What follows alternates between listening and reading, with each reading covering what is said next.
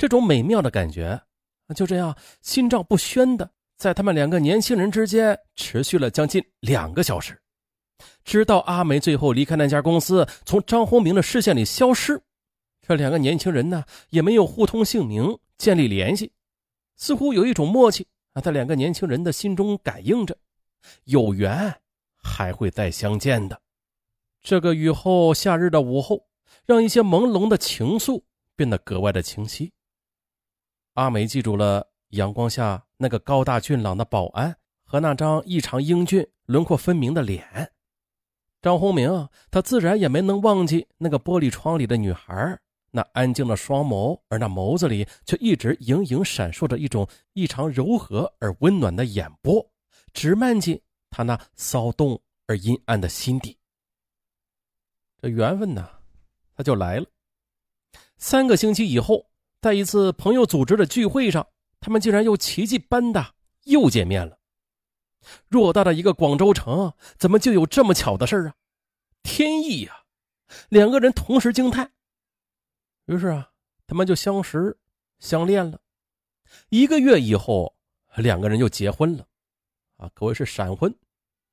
一年以后，儿子宇光出世，儿子宇光的名字就是张宏明给起的，因为儿子出生的那些日子是张宏明一生感觉到最幸福的时光了。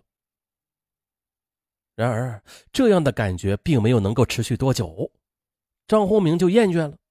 之所以厌倦，是当时压根就不知道自己身在福中，压根就不懂得珍惜。从张宏明重重的叹息声中，我看见两行热泪正从他那消瘦的脸上奔涌落下。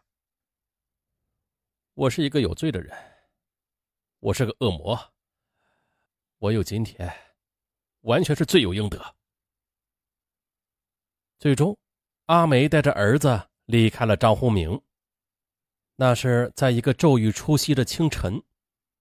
你把酒戒了吧，你要是不戒酒的话，雨光长大了可能也就没有父亲了。这是含着泪的阿梅留给张宏明最后的一句话。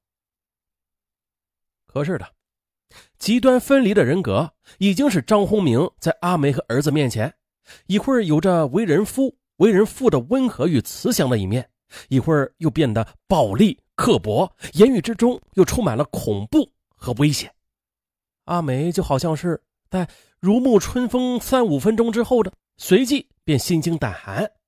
尤其是在张宏明醉酒之后，他活脱脱的是一个暴力的恶魔，顷刻之间的便能捣毁家中的一切，甚至在一次对阿梅的疯狂的施暴之中，险些失手将阿梅给掐死。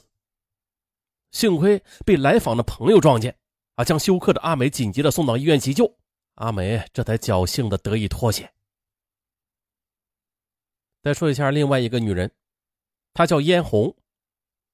嫣红是张宏明在阿梅走后不到一年认识的。嫣红有着南国女孩特有的秀丽，这一举手一投足之间都有着一种闺秀型的温婉。老板，来一碗白粥。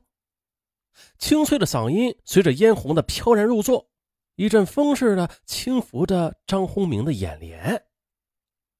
此时的张宏明，他又被一家公司炒了鱿鱼，正感到晦气呢。这时，邻桌落座的嫣红穿着一条非常合身的粉红纱裙，让张宏明眼前一亮。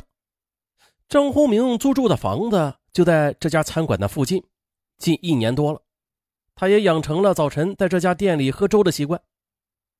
而今天这一餐也算是他在这家小店最后的一餐了，因为他被炒了，得搬走另谋生路。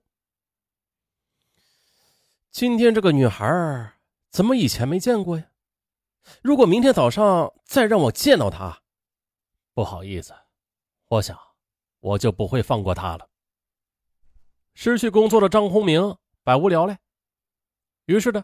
本来已经准备退房走人的张宏明，他没有离开那家旅店，而且在第二天一早，张宏明又在那家粥店里见到了嫣红。这一天是那年的四月七日，这是一个对于张宏明和嫣红来讲都极其特殊的日子，不，应该说是极其不幸的日子。据后来嫣红讲，那天早晨，他原本是打算草草的吃过早餐之后就直接打道回府，而且呢，他连回四川的车票都已经买好了。他所在的一家国有公司派他到广州来出差，可是他做梦也没有想到，就是这一趟差事，就这一次邂逅，就让他掉进了恶魔的掌中。接下来的热恋让嫣红毅然的便辞去了他在四川的工作，又靠着他的积蓄，他和张宏明在广州过起了同居生活。嫣红的善良和妩媚。也着实的让张宏明着迷。他跟嫣红是这样说的：“他南下闯荡的苦，他的童年，他的磨难，他的坎坷，他的一切，除了他和阿梅的那场婚姻和那场婚姻的结果与光以外，张宏明那跌宕起伏的经历，不但没有让嫣红却步和犹豫，反而的是更加深了他对张宏明的好奇和痴迷。”甚而让他平添一种同是天涯沦落人的认同，尤其是张宏明的童年，那更让嫣红心生怜惜。嫣红是善良而痴情的，然而痴情和善良没有带给他爱情的完美和甜蜜，相反，却为他招致了人生的浩劫、生命的终结、为爱痴狂的